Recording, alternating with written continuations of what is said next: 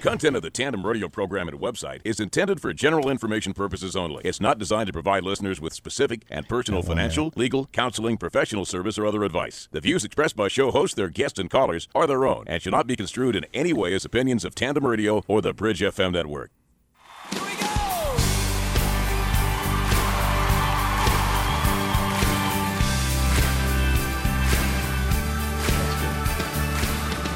We must show the world what a free economy can do to reduce unemployment, to put unused capacity to work, to spur new productivity.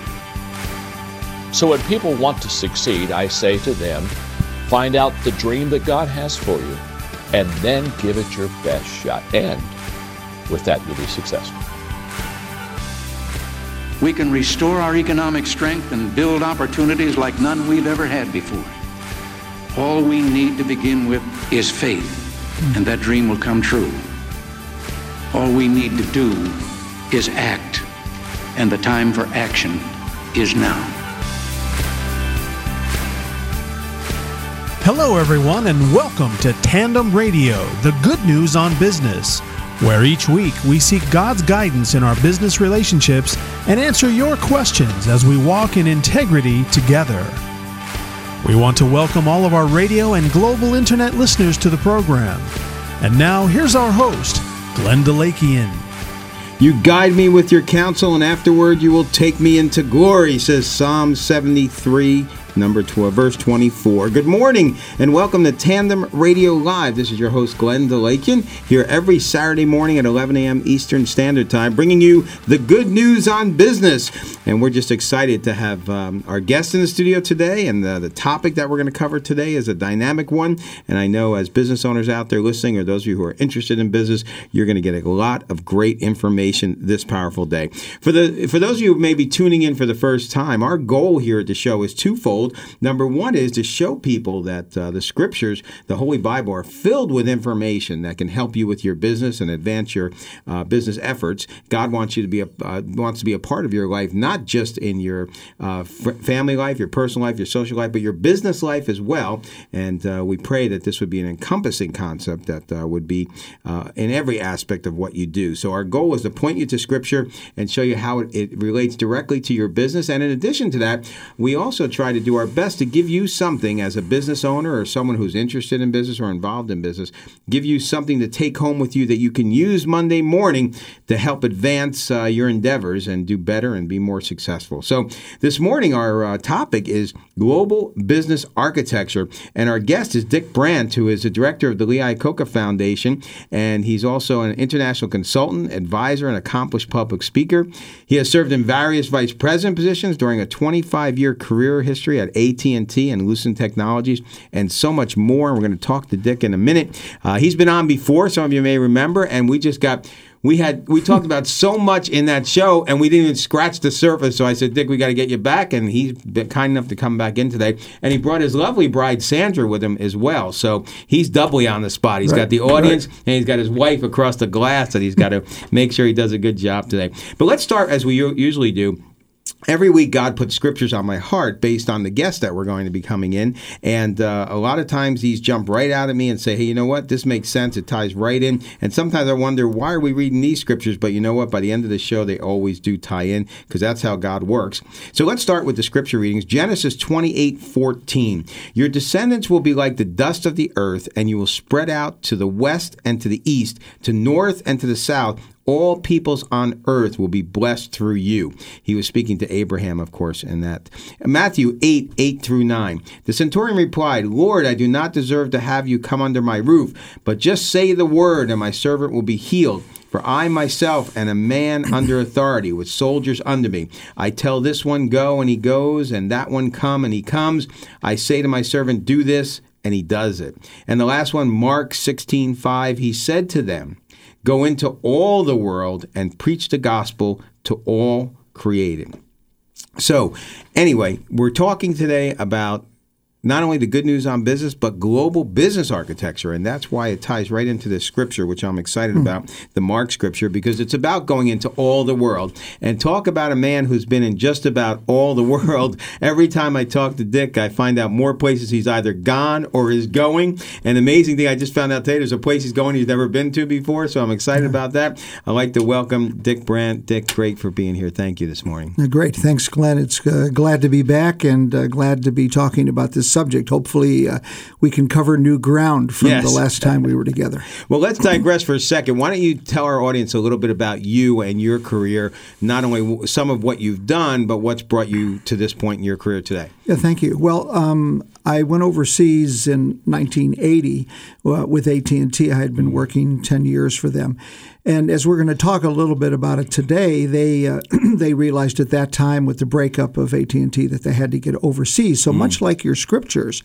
we were casting our stones across the oceans in many different ways. We didn't go. really know where we were going first, right? Mm-hmm. And so we were practically nowhere. So over uh, the 15 years that I was overseas, we uh, we went everywhere you can imagine, but you just don't go everywhere all at the same time. Right, so. Right, right. Uh, and uh, so, as you know, I, I spent time in in, uh, in Ireland and Italy twice, and then Australia, and then uh, New Zealand, and back to Italy and Greece, and then off to Hong Kong and Amsterdam, and then I finally came home. And I thought, after all that time that I've been trying to do business all over the world, I really wanted to give back, and I wanted to teach, and that's how I ended up at Lehigh University, and mm. and I now run the uh, Lee Iacocca Institute there and that's been a, an amazing challenge for you as well. I mean, you've done a lot of uh, uh, even more international work there, correct? Actually, yeah. I mean, I'm on my way to seven countries next week um, uh, as part of the recruiting for that program, and uh,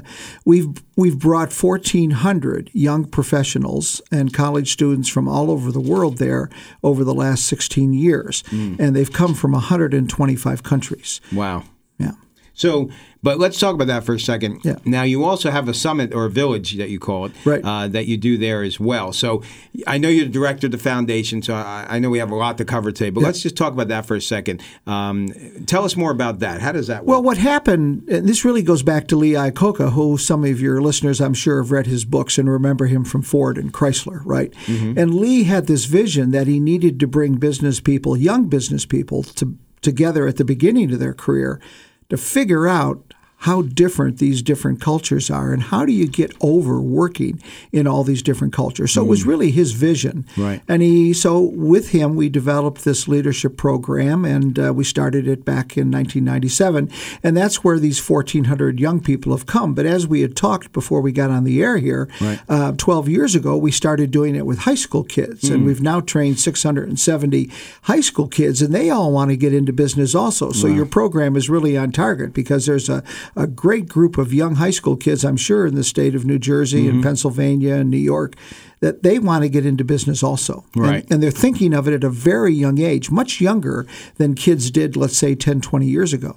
Well, it's more of a global world today, right? I mean, yeah, and, and that's why the high school program is called Global Entrepreneurship because we're trying to convince these kids at a very young age they can think globally. Yeah, mm. they want to be a businessman or a businesswoman, right. but all business is global. So unless you got that in your mind, uh, you're going to be you're going to be stymied in some right. way. Well, obviously, with technology and so forth, the world is shrinking and getting smaller every day. So uh, it's it's amazing how um, they can reach. And I, what's one of the questions I want to talk to you yeah. about a little later is what about that perspective? Uh, should they be looking at? But let, us just back up for one second. Sure. You know, um, today at breakfast, I was telling some of the guys that you were going to be on again. They were very excited. And uh, first off, they heard Iacocca, and they said, "Oh, that's the guy who did the um, Statue of Liberty, right?" Oh, and then Statue of Liberty, Liberty. and then and then somebody else said, "Oh, yeah, he's the one who saved uh, Chrysler." Chrysler. So um, just refresh us a little bit. You know, what's Lee done and what's he doing now? Yeah, well, of course, you know, Lee was a 1945 graduate of Lehigh mm-hmm. and he got a mechanical engineer. His dad was a working guy, you know, had a shoe shop, and his uncle then started these Yocco uh, hot dogs that you hear about in the Lehigh Valley. But he was a working guy, and his sister, who's a good friend of mine, Delma, had to just work to try to help to put him through college, oh, right? Really? But he always was a car guy, got into Ford, and went all the way to the top of Ford, was the inventor of the Mustang, mm, 1964. Okay. That was that. his idea, right? Okay. So uh, that was really one of his claims to fame. But you know, it's probably another topic. If you read his book, what happened is he got too popular. And the Ford family said, wait a minute, this is our company, Right. not his. and the next thing he said, how do you get to be the president of one of the biggest companies in the world? And he come into work one morning and they said, you're out of here. Really? And that's what happened. He Wow. said, you know, so he said the next day I'm sitting here reading the want ads, right?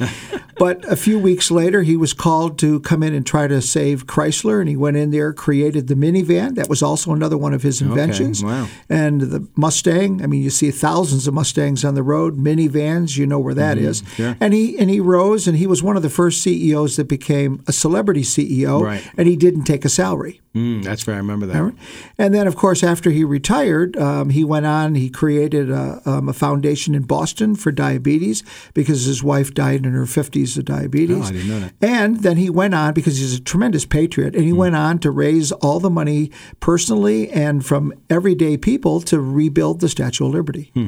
And uh, and of course, those are some of the things that he's known most for: the Yeah. Statue of Liberty, obviously, That's right. and the uh, he's Chrysler 80, 88 years old now. and still going, right? Yeah, still going. just uh, just saw him in September. All right. Well, he, you know what? It, I always tell people there's no word for retirement in the Bible, you know, No, and, and no. I'd rather, I, I, rather, what they say, burn out than rust out, right? Right, right. yeah, well, that's that's what he's doing right now. But so. you do have to be care- careful of that. So, Yeah. so we got the Lee Iacocca angle down. Let's talk about AT and T, the Yeah. heyday. That was another thing that came up at the table this morning. Yeah. Oh, he must have worked for them when they were at the, uh, they were all it, right? Yeah. And obviously, you were talking about divestiture, which is probably a dirty word. We shouldn't No, say. well- but uh, let's talk about that for a minute. What was it like working for AT and T in the heyday? Yeah, well, my wife also worked for AT&T, Oh, okay. so she has her own story. But you know, it was the biggest corporation in the United States. Mm-hmm. At that point, it had it had gone to over a million people. Mm. And it covered the whole United States, and um, it was like a family. It was amazing. I worked in Ohio and I worked in New Jersey.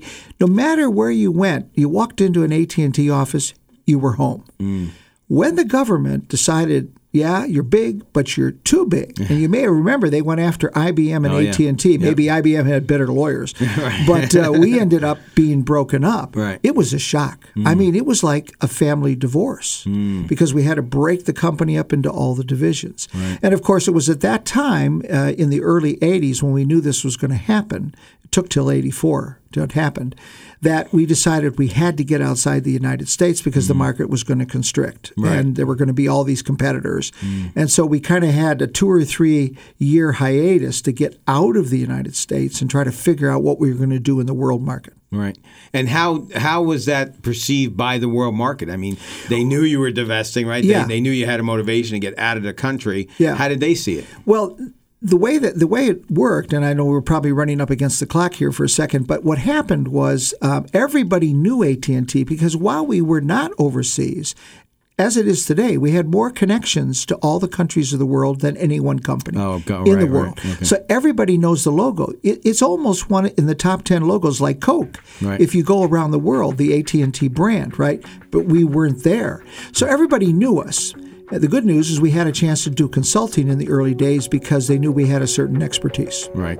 Well, Yeah. great. Well, thank you, Dick. You're right. We are up against a break, and we have so much to cover here with Dick Brandt, and uh, he's got a lot of good stuff for us. And uh, I have some questions he doesn't know about yet. uh, but uh, we're going to talk about the global um, business architecture and the culture of doing business out of the country and all those types of things. So stay tuned. You listen to Tandem Radio Live, and you can listen to not only on the six uh, Bridge FM radio station, but you can also tune in on tandemradio.com.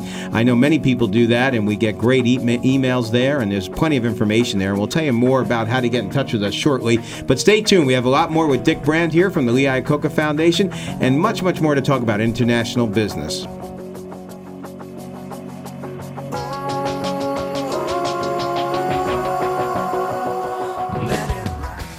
Fellowship of Christian Athletes, FCA, has become a worldwide Christian sports ministry, starting back in the 1950s by sports legends like Branch Rickey, Otto Graham, and John Wooden. The vision of FCA is to see the world impacted for Jesus Christ through the influence of athletes and coaches. Billy Graham wrote, FCA has grown into the most extensive ministry of its type in the world. For more information, our FCA link at tandemradio.com.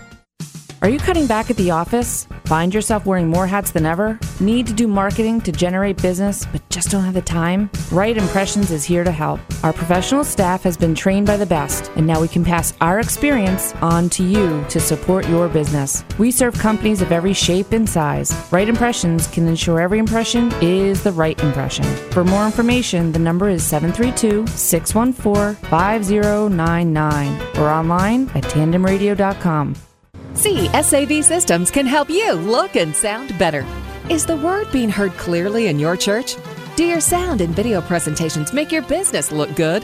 Is technology a struggle?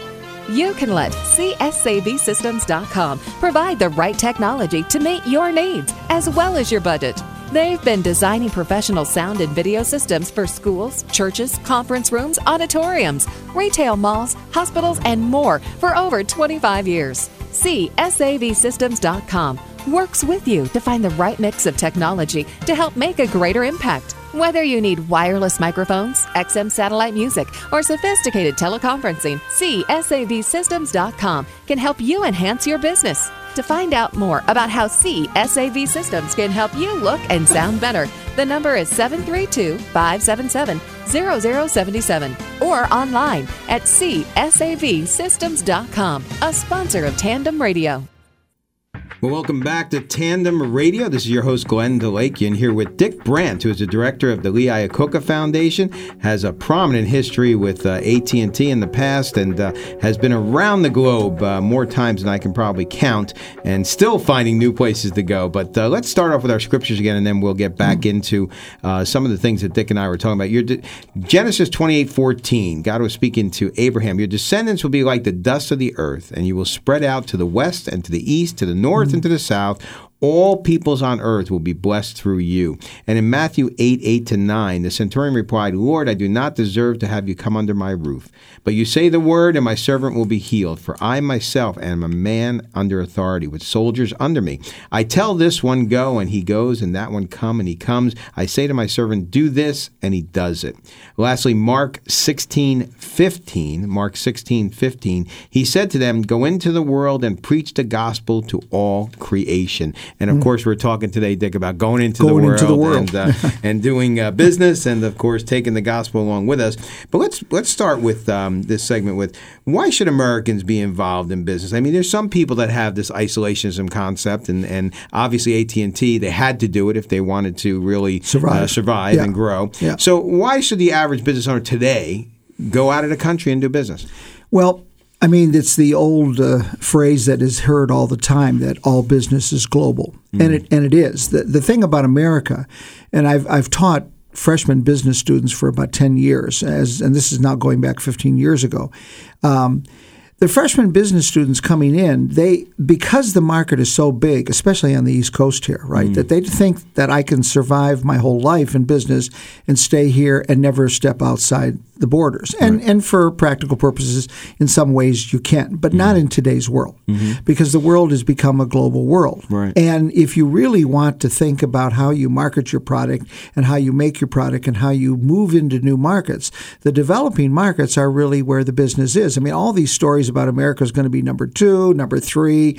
Uh, we're not number one anymore. We still are in GDP, but all of that is based on the fact that we have a shrinking market. We're not shrinking in ideas. We're not shrinking in technology. We're not sh- uh, shrinking in the creation of business, but in total market capacity, we are shrinking, right? And so people have to think about that as they look to the future about where is the market growing and how do I get into it? How do I get smart enough that I can do that and not lose a lot of money? So you know, obviously there, there's motivation there, right? Right. So. Is this though? When I think of, of international business, like I own small businesses, you know that, Sure. um, you know a number of Right. them, and I real rarely ever think globally. I mean, I've done some work out of the country. I mean, I've had people call me and say, "Hey, can you do this for me in this country?" And we have, but I, I rarely think out of the country. So, is it a game for just the big guys, or, or it really can Yeah. anybody do it? Well, I mean, that's the prevailing wisdom is that it is a, a game for the big guys, but it isn't anymore. Mm. I can give you an example. I was talking to a, a tool and die guy by the name of Ron Broccolenti in the Lehigh Valley area, and Ron took over his dad's business and he grew it to you know several hundred people. It's now mm. I think almost five hundred.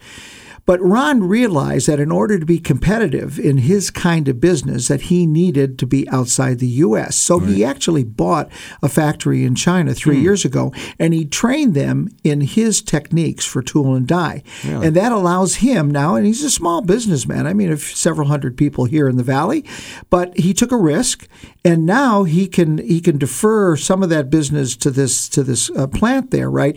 And he knows that he's got his own managers there. They've been trained under his system, and of course, he does it as a much reduced cost, right? And so some of the work he had to do it, or he was going to lose it. He was mm. going to lose it to another guy that was actually going to China to another business to get it done. So now he owns his own business there, and he's a small businessman. And I mm. talk to small business all the time that are starting to think that way. Okay, I have this really great product, but how would I market it in that country? How could I get get in? Do I have to mm. go to the government there? Do I have to find an agent? All those kind of questions. Right.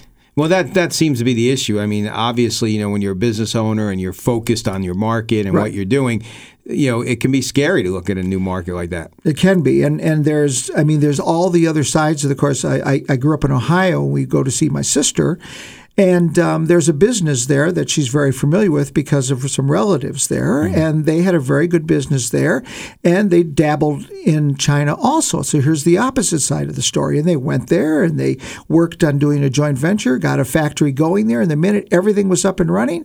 The Chinese said, "You're out of here." They said, "What do you mean you're out of here? This is our business." Right. And they said, "No, we're not out of here." He said, "Okay, you're not out of here." And they put him in jail. Really? Wow. And so they didn't know if they were going to get back home. And eventually, the deal was they left and left everything they created No kidding. because they were in with the wrong people. Right, right. well, that's always one of the, the biggest fears, right? Yeah. Of, of just losing it all and uh, maybe Right. even incarceration. But let's talk about that for a second. Ha when, when you decide that, yeah, maybe we do need to go globally or we need to look outside the country, how do you decide? And I know you have a vast amount of experience in this. How do you decide what country first? to go to. Yeah. Yeah. Well, I mean, this is something that we call the we called it the strategic pyramid. In other words, we it, it's just like your scriptures. If you're going to go throughout the world to the north and the south and the east and the west, you can't go everywhere. Right. Right.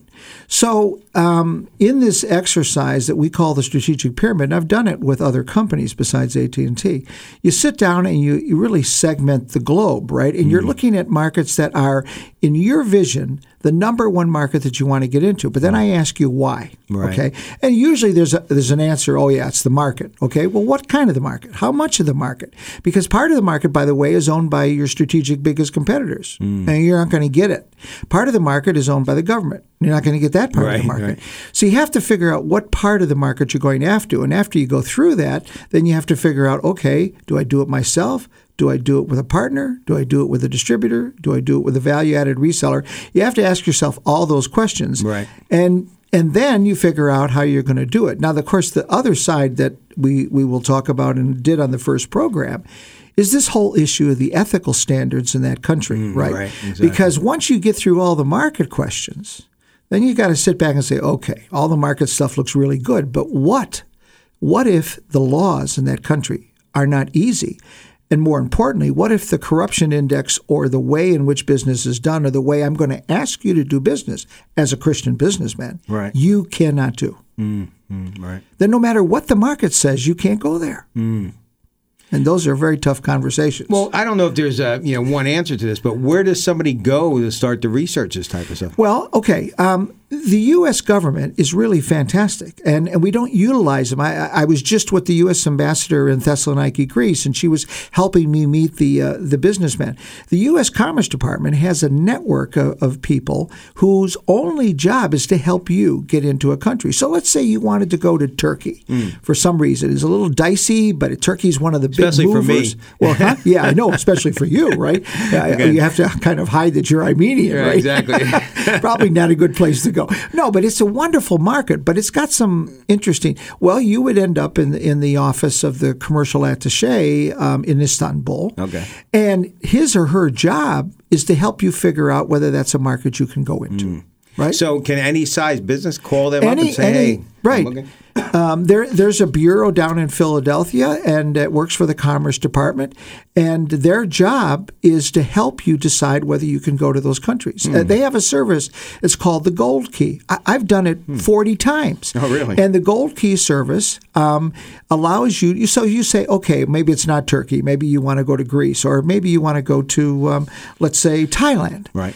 They will then call their their commerce people in Thailand, and you tell them what your business is, and they'll they'll do an economic scan, and they'll say, Oh, really? okay, this is what we think your business won't work. It will work.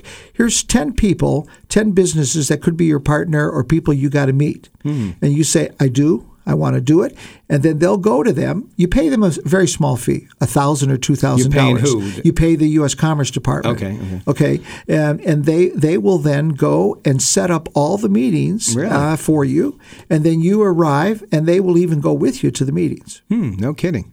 So it's a it's a really good way to start. I opened up many of the countries for the institute exactly that way.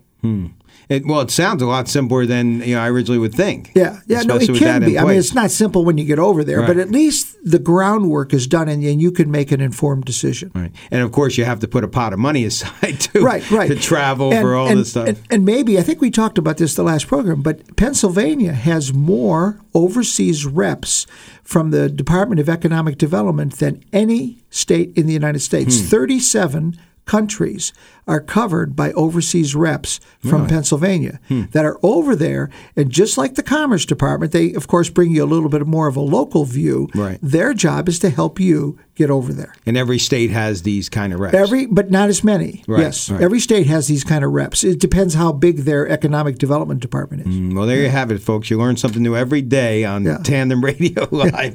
well, thanks, Dick. That's great stuff. And uh, we have so much more to talk about. We wanted to cover, of course, the title of the show today Global Business Architecture and how to do business internationally and what that involves and some of the nuances. And I know Dick has a lot of intriguing stories. You're listening to Tandem Radio Live. We're here every Saturday morning at 11 a.m. Eastern Standard Time. And I say that because we're on the 6 FM bridge station, so we cover a pretty large regional area, but we also are listened to globally, which I'm excited about, That's great. especially when we get uh, emails from people outside the country. It's always uh, interesting. And you can reach us at info, I-N-F-O, at tandemradio.com. That's info at tandemradio.com. You can send us your questions, whether it's a question for Dick or a question about international business or a general business question, or if you want somebody to pray for you in your business, we'd be happy to do that. Uh, we always get back to you, that's for sure. And sometimes your questions might even end up on the air. So uh, please feel free to reach out to us. And uh, we love to hear from you, even if you just want to say, hey, I'm listening. And we're also on Facebook, of course. Don't forget that Alley updates to Facebook on a regular basis. You can see what's going on there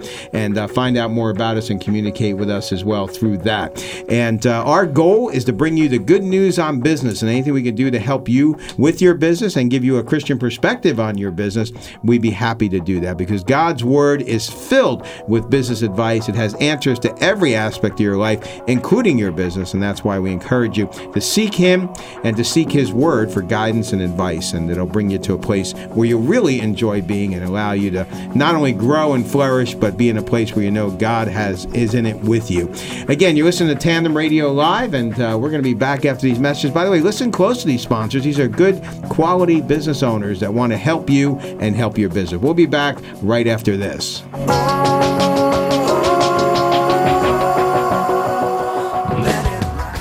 The Fellowship of Christian Athletes, FCA, has become a worldwide Christian sports ministry. The vision of FCA is to see the world impacted for Jesus Christ through the influence of athletes and coaches. In 1956, 256 high school students went to the very first FCA camp in Estes Park, Colorado. Last summer, we had over 48,000 athletes and coaches attend FCA camps all over the country. More information at tandemradio.com.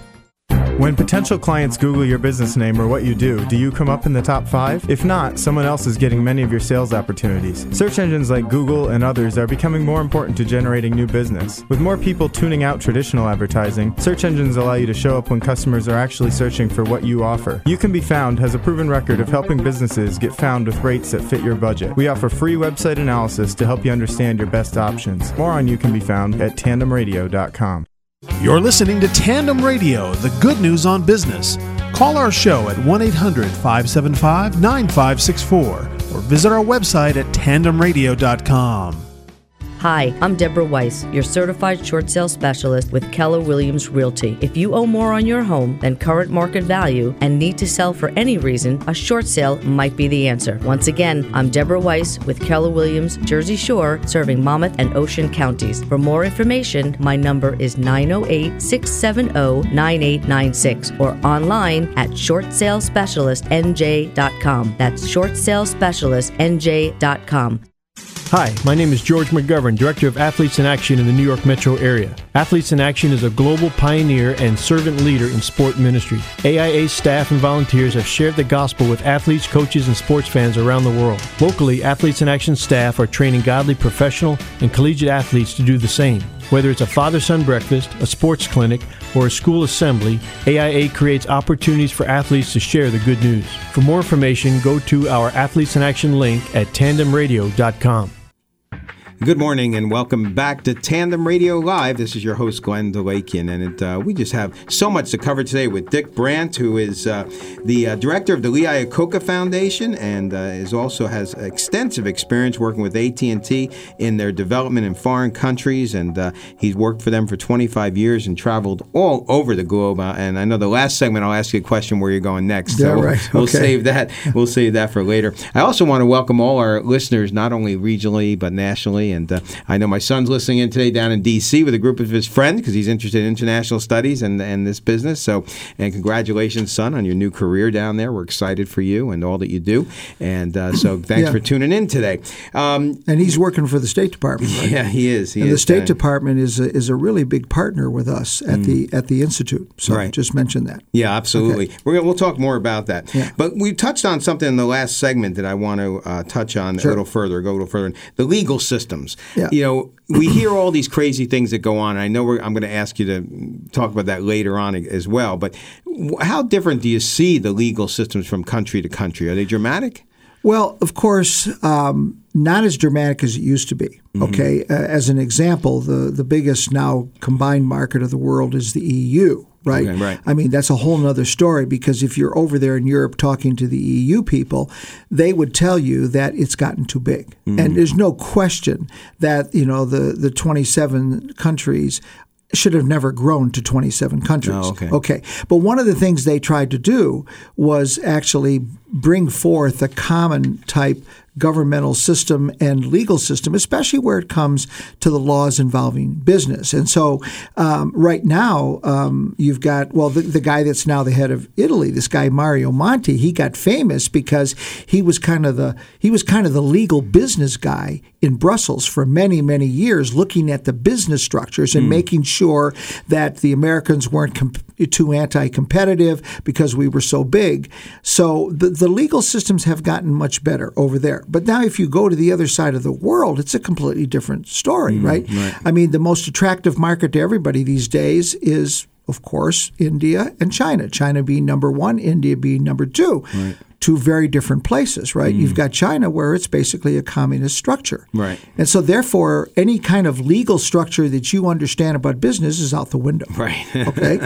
you, what you do and how you do it is sanctioned by the different Communist Party officers. Right. And unless you're in with that group, doesn't matter, Hmm. right? And then you say, okay, well, we're going to leave that for a second, go over to India because India got basically formed up, their structure got formed up by the British. Right. And okay, so it's a more democratic, understandable system, Mm-hmm. except that India ranks on like the top of the list in the International Corruption Index. Oh, really? right? so now you got a structure that looks like something you understand, but you've got more corruption than you'd ever could shake a stick at. Mm-hmm. And so that's that level that brings another level of complexity to doing business there. So yeah. Well, you mentioned the corruption index. I know we Yeah. talked about briefly about the FBI and a program they have and so Yeah. forth. Let's talk about that for a second because obviously, at least in my mind, when I think about doing business in foreign countries, the first thing I think of is corruption. I mean, Sure, sure. what rails do we have to grease? Whose palms do we have to Yeah, cross? right, You know, in right. order to get anything done. And you, of course, you see the nightmare stories in the movies. You know, Right. that, the, of the people who lost everything, including getting incarcerated and whatever. Oh, right. But, but so, tell me a little bit about that. What what's this corruption index thing all about? Well, I mean, what they try to look at is the way in which a country actually does does business and the ease from everything of setting up your own business to the ease of doing business without having to do the things that you talked about. I mean, as a businessman, and particularly as a Christian businessman, Right. if you're going to go to a place knowing that a percentage of everything you sell there has to be done under the table mm. and has to get into somebody's pocket, you have a moral decision you have to make Right. right? And you can't do it. Mm-hmm. You can't do it. I mean, there, there's a certain amount of money that gets paid to get your stuff out of customs and customs officers and trucking companies. Even the U.S. government said they call that a facilitating payment. But if you're going to actually have to think about paying people to get the business in the United States government, that's illegal, and Right. morally, it's illegal. So there you are. You can't do it, right? Right. Um, but even in our own country, we were talking earlier about. I, I told you that I've, I have some friends that have worked for the FBI, and I've actually had one of them, John Hansen, who was an FBI training agent. He's a white collar uh, agent for the FBI for years, right? Okay. And he told me a story that I, I, I wanted to at least mention very quickly. He said in every case of corruption that he's investigated, there were always three things that were always there. One, there was always an incentive. Somebody always had a reason. They were running out of money, they're going through a divorce, they're into drugs, the whole list, but there was always an incentive mm-hmm. why they did it. Number two, which was really interesting, is they always had the opportunity. And I said, well, what do you mean the opportunity? Well, they either had the time or they had the power because nobody looked, mm. right? Or they had the know how about how to do something in the system that nobody else had. Right. And thirdly, they always had a rationale why it was okay. Right. The guys at the top don't care. Nobody's looking. It's too big a business. They don't pay me enough. I didn't get promoted. Da da da da da da. Right. So there was always an incentive. they always had the opportunity, and they always had a reason why. Right. And if they could find those three things, they could find where the corruption was going on. Hmm. So, in the cases corruption index, Yeah. I, I guess they review all these foreign countries and get a feel for that. Right. They, they they go talk to business people and they ask young business people, you know, what do you have to do to get started? Well, I can get started in Brazil, but the police are going to be on the steps, you know, within the first month of, of business, and they're going to be asking for a handout if they want my business to keep going and the place isn't robbed. Right. Hmm, right. Then in another place, they're going to find out whether or not you have to have an agent. Um, and they're going to look at these agents and how they work. And if the agents are kind of deep under the table and deep into the government, they're to that's going to raise them high in the corruption index, right? And if the laws are not specified in a way that it's clear how your business is established and worked and the taxes that you pay, if the laws are not very clear, that's also going to push you up on the corruption index. So, so the F, the FBI does this. They, they No, it's not. It's actually done by outside agencies. Okay. Uh, actually, one of the ones that has one of the biggest indexes is Amnesty International, Hmm, because Amnesty is looking at uh, the whole way in which human rights are handled, Right, right, and you could argue that this is a facet of human rights. Hmm, very interesting. So, somebody before somebody goes into a foreign country, they can literally see if there's a high level of corruption Right, they're going they to have can to call deal the corruption index up on the internet, and they can see what the view, the world view is of the corruption in that country. Right, Yeah. right. Now, but here's an example. I never ran into it in India Mm. at all. I did a joint venture, right? But my partner was a guy by the name of Ratan Tata. and He's been a lot written about him. He's the, probably the most honest guy you've ever met. And he runs one of the five or six biggest companies in India. Hmm. But it was started as kind of a collective, as almost a foundation with very strong values. Hmm. And this guy made sure that none of us, if, if it was there, none of us saw it, right? Hmm, that we were his partner. We were not going to run into it. But if you don't pick a partner like that, you're in trouble. right. You really know, need someone who knows the ins and outs, right? Is partnering always the way to go? Mean, when you're in these well, that's countries? that was goes back to that other question we were doing that strategic pyramid. Eventually, you come down on the list, and there's two questions: Am I going to do it myself, Mm. or am I going to do it with somebody? Right. If you're going to do it with somebody, you immediately have an into the market, right? Mm, But you've thrown yourself in with somebody, Mm. lock, stock, and barrel. You better know who you're throwing in with. Right. There's a lot of places where it was much easier for us to do it on our own, Mm-hmm. and the government was welcoming that. Many more places where I had to do a joint venture, you had to have a partner. If you didn't have a local partner, you were never going to get anywhere. Mm-hmm. So partnership could be the way to go, and Yeah. it sounds like to me in many cases it is. But obviously the key is who you partner with. You Right, and that's why that, right? that discussion we were having about the, the U.S. export services, which they do through the Commerce Department, Right. is to try to help you get a good partner. Now, now in this mix, any business owner has got to think about this. You're obviously going to be spending time in these countries if you're going to expand into these countries. I have a friend that has a big uh, owns two factories in China. He's he, he lives in my town, and he's there a lot. So tell us, talk. You know, you've been to all these foreign countries. What's life like? Dealing with all these issues. I mean, you know, I had a brother-in-law that, that s- spent time. I think it was in Taiwan, and he lived there for one year, and he and and uh, uh, he was only allowed to live there eleven months for some reason. I don't even know why. But the not that he got in trouble. No, but, no, no. uh, but the, a lot of times the visas Right. will only last that long. so what was it like? I mean, your wife's here. Uh, you know, uh, Well, did Sandra you travel I- with her? Did oh, you go with her? Yes, I mean she and I lived in Italy together for three years, in Hong Kong for four years, in Amsterdam for two years, and then the other places I was on my own. Mm-hmm. Well, she was only there two years because they sent me there for a year to actually set up the office, set up the house, and then she arrived Mm-hmm. after. And but it, it was really wonderful. Um, I mean, you had to understand the culture. In most of those places, my wife learned the language because she's a language major, Oh, and she's phenomenal and speaks six languages. So she's uh, really fantastic that way. Um, so it, learning the culture is really important, but Right. also, you know. Uh, because we're talking here in tandem radio, in each of those cultures we lived in, we founded an evangelical church right in Hmm, the you go. center, you know, right in the center of Rome, right in a building that, believe it or not, was contracted for during the Second World War by the Southern Baptists. No kidding. And uh, it was right next to a lingerie shop, which was kind of interesting, right? so we had a Southern Baptist church next to a, a Roman lingerie shop. There but this go. was an old building. That Sounds they, like a book. Yeah, Yeah. right. yeah, yeah. So, um, but then when we went to Hong Kong, on the uh, on the Aberdeen side, here was a, a fantastic evangelical church in an international school. Hmm. And when we went to Amsterdam, and that was a whole nother thing, Glenn, because we traveled the country, there was almost not a working church in Amsterdam. Really? So we had to have our church in a school. Because Very the churches have all become other kinds of because nobody goes to church. Right, right. Very interesting. Very interesting. Dick, you always bring unique insights to every topic we touch on. Uh, we got more to cover in the last segment, so make sure you stay tuned. This is Tandem Radio Live here every Saturday morning, and uh, talking to you about the good news on business. And our topic today is global business architecture. By the way, if you haven't checked it out yet, you need to go on YouTube and check out Ask Tandem. You'll actually see uh, interviews from our guests and myself, and uh, Cooper Ford, who's in the studio today, uh, reaching out to people uh, uh, who have just graduated college or are new in business. So Ask Tandem. Don't forget to check that out.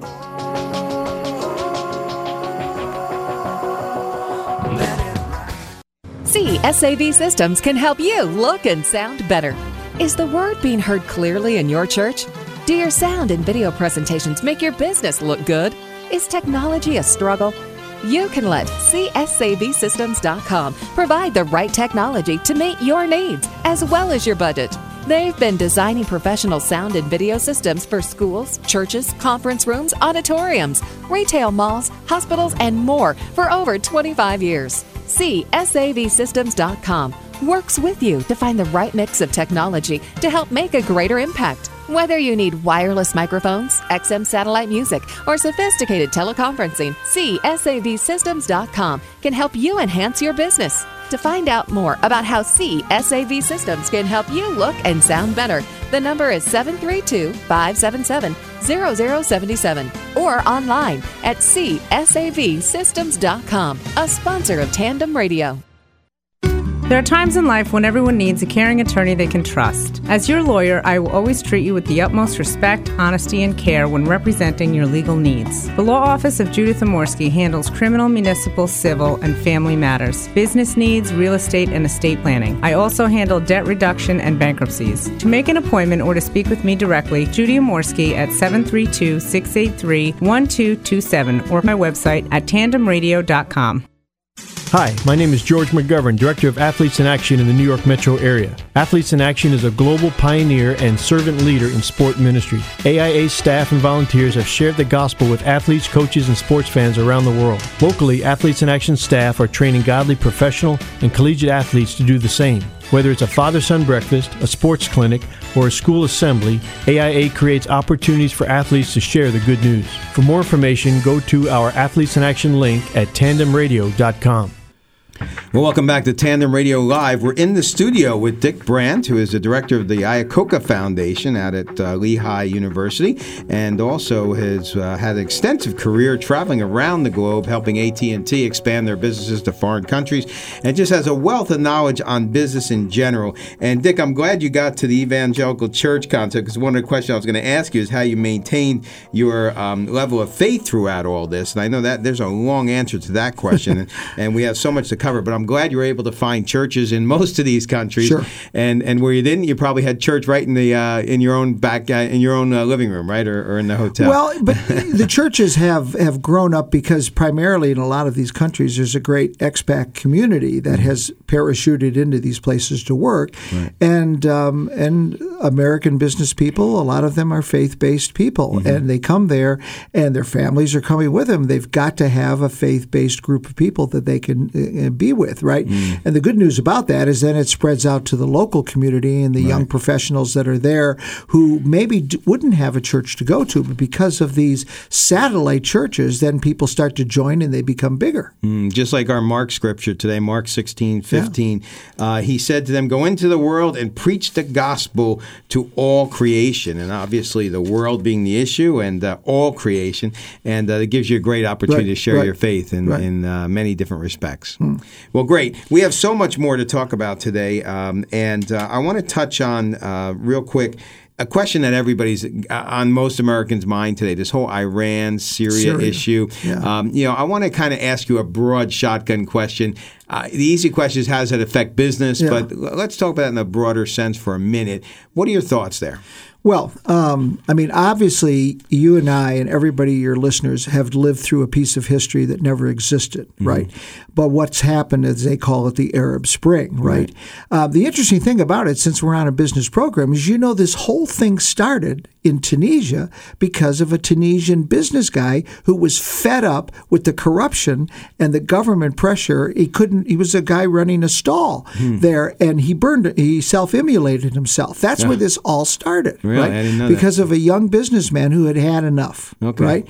And then, of course, it's Tunisia and Algeria, and then it's Egypt, and then it's Yemen, and then it just keeps going, Right. right? Um, and th- then we end up with the situation we have right now. And Hmm. so, to answer your question, these are two pivotal countries in where this thing is at because you've got one where you've got a leader Bashar he refuses to leave Hmm. and he said everything's okay and of course what just a couple days ago you saw those three More slaughter. yeah the journalists were killed Right. and he's slaughtering civilians Right. right just and and I don't know how long the international community is going to let him operate like this. It's unbelievable, right, that he's able to do this. But of course, the big question is with all those countries, what's happened completely surrounding Iran. And then, if you know anything about, of course, if you read about Iran, you know that inside that community is a very learned society, hmm. and a very learned society that's very commercial, and a very young society hmm. that could be very much like what's happened in the rest, but it hmm. hasn't Right. right? And every time they raise up, we get blamed. We, the Americans, get blamed for fueling that fire. Hmm. But it's really the young people in Iran who have got a decision to make. And now you've got a fight going on between the two leaders, the relig- religious leader and the president of the country, who I think is as crazy as a loon. That's for sure. But but the rest of the international community lets him go wherever he wants to go, and the Chinese welcome him Right. because of the oil. It's all about oil sure. right? So, but I think those are two big two big steps that are going to be uh, the most important thing that's going to happen in the next year. W- What do you think about, you know, you've been to Israel, you've been to a lot of these Yeah. places. What do you think about the situation with Israel relative to Iran? I mean, you, you think they really Yeah. have to step up, or are they going to keep on a chain like the Americans keep them on a chain? I always Yeah, say. Yeah, well, you know, Israel as a whole, we could probably do a whole program on Israel. I've been there four times. Um, you know, Israel is is kind of like a thorn in the Arab side for a lot of reasons. But hmm. one, here's a country with Zippo natural resources. They have nothing. Right. And yet, there's more Israeli companies on the U.S. stock exchange than any country in the world, right? Right. They have more creativity and more new businesses and successful people. They have nothing from uh, a natural resource standpoint. And they're surrounded with all these Arab countries that have the oil, Right. right? And they look over at those guys. But the, the problem, of course, is is that Israel is probably better armed than any of Right. them, right? Right. And if they scare them enough, everybody in that country has been trained as a military officer. Every Israeli I bring to my program only comes to my program after they've gone through officers training, hmm, right? wow. So they're all military. Hmm. They push a button. It's Armageddon. Right. So that's the really scary thing because if these guys get serious enough, especially Iran, I don't know where it'll end up. Mm, mm. Well, we have to pray that. Uh, Yeah. You know, we obviously know that God's in control. God's and in that, control Uh, we have to pray about those things. But I asked that question mainly because, like I told you, uh, I've had business owners out of nowhere, you know, say to me, "What do you think?" You know, I mean, it obviously even impacts the businesses here in the United States that aren't doing business nationally. Right, right. It's of concern, and Yeah. people have that in the back of their mind. So I'm glad you brought that. Up. And in effect, in all those countries I listed, business has stopped. I mean, Mm. at this point, Egypt was one of the biggest tourism sites in the Middle East. Right. Mm. Phenomenal. It's done. Until this gets straightened away, nobody's going there. right. And so that was a major part of their economy. And it's gone through all Tunisia, same way. Mm. Yemen, nobody's going. You think they can turn it around and bring it back? I, well, I think Egypt can. I, I, I don't know. It depends what happens with the Muslim Brotherhood and how this all kind of develops, but I think Egypt could. Right, right. Yeah. They have to, I think. I mean, uh, uh, where else are they going to go? Yeah. So, so that brings me right into the, the next concept, and this is the uh, the village program that you have up Yeah. up in Lehigh. Because I'm so intrigued by that. And and by the way, thank you for your invitation. I'm excited about going up there to speak in yeah, July. Glenn is going to be one of our executives. You're going to be on a family business panel. Hey, I just got promoted. There you Yeah, go. yeah, I'm see? going to be an executive. All Yeah, right. Now, okay. now I'm really excited. I'll even, like I told you, I'll even shave for that Yeah. event. Of course, we use the term executive very loosely. Oh, okay. okay. there you go. Got to keep them humble, right? Got to keep them humble. I'm sure Sandra taught you that one, right? But um, so let's talk about the program a little bit more because Yeah. it kind of ties in. I mean, so well to what all this craziness is going on, but yet you bring some sanity to it. Right. So we, we bring 50 countries together every summer. We've now touched 125. And we're trying to teach them how to work in teams across cultures. That's the main mm. thing. It's a leadership program. We're trying to help them create businesses and so on. But that's that's the whole idea of the program. But as we had talked before the program began, this summer was very different for me because mm. um, through the State Department, I had eight Muslim women and they were all clothed in Muslim garb, right? Mm. All, while their faces were showing, but they were all covered and they were they were smart people. They were lawyers. They were business master's degree students. And I, I mentioned to you this was really I had never seen this happen in 15 years. These eight young ladies hmm. between 20 and 30 years old bonded in a way I've never seen before. But the reason they bonded was because they knew on that date, on August 4th, when the program ended, they were all going to return to these eight Muslim countries hmm. where they were not going to be valued in their opinion to start a business, to be part of a company. Hmm. They were going to go back to a life that they really didn't want to go back to. And they were torn because of their religion, because of their families. But they saw a different way of working here with all these people from all over the world. So not just an American way. Right, right. But they knew they were returning to a life that would never be the same for them. Hmm. It was very, very difficult. I'm sure. Now, do you follow up with these people after oh yeah, they go back to their sure. country? We have a we have an alumni network for every year, and in fact, uh, we've had several big reunions. We've had it in Turkey, we've had it in Italy, we've had it in France, we Oh, had really? it in uh, in Venice and in Greece, and uh, and they get together all the time, and you know they're on this massive Facebook network by year, Right. and then they can lap over to another year, so they're very active. Yeah. Mm. So you literally you're planting seeds of commonalities that uh, who knows may lead to world peace, right?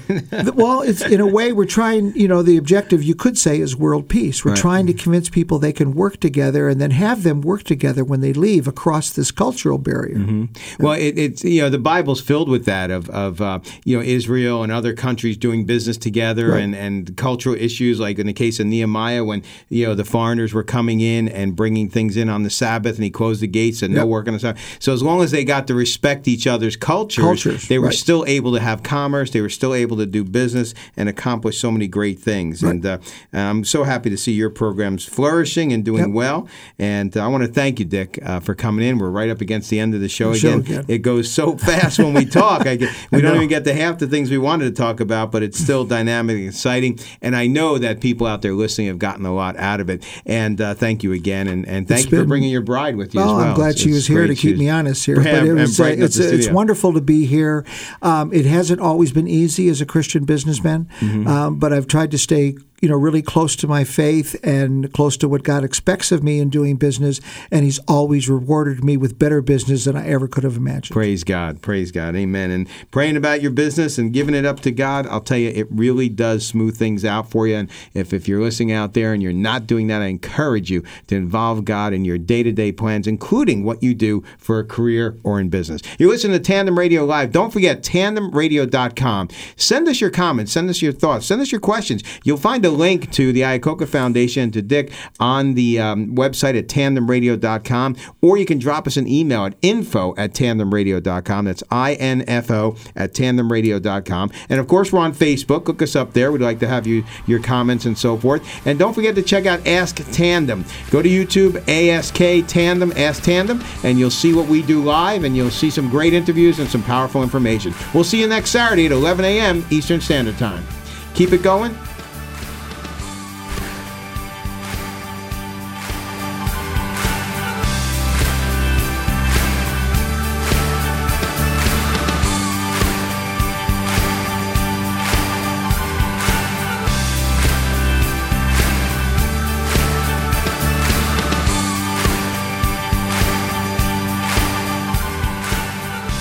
You've been listening to the Good News on Business, a tandem radio live broadcast heard here on the Bridge FM radio network and streaming at tandemradio.com. Don't forget to join us every Saturday at 11 a.m. to 12 noon Eastern Standard Time and call us and email us with your questions because we'd love to hear from you. You can also visit our website for the latest blogs from Peter and Glenn, along with other information about upcoming guests, events, and business opportunities. I'm Kevin Reeves, and from everyone at Tandem Radio, we hope that you have a blessed week. And remember, walk with the Lord every day in every way.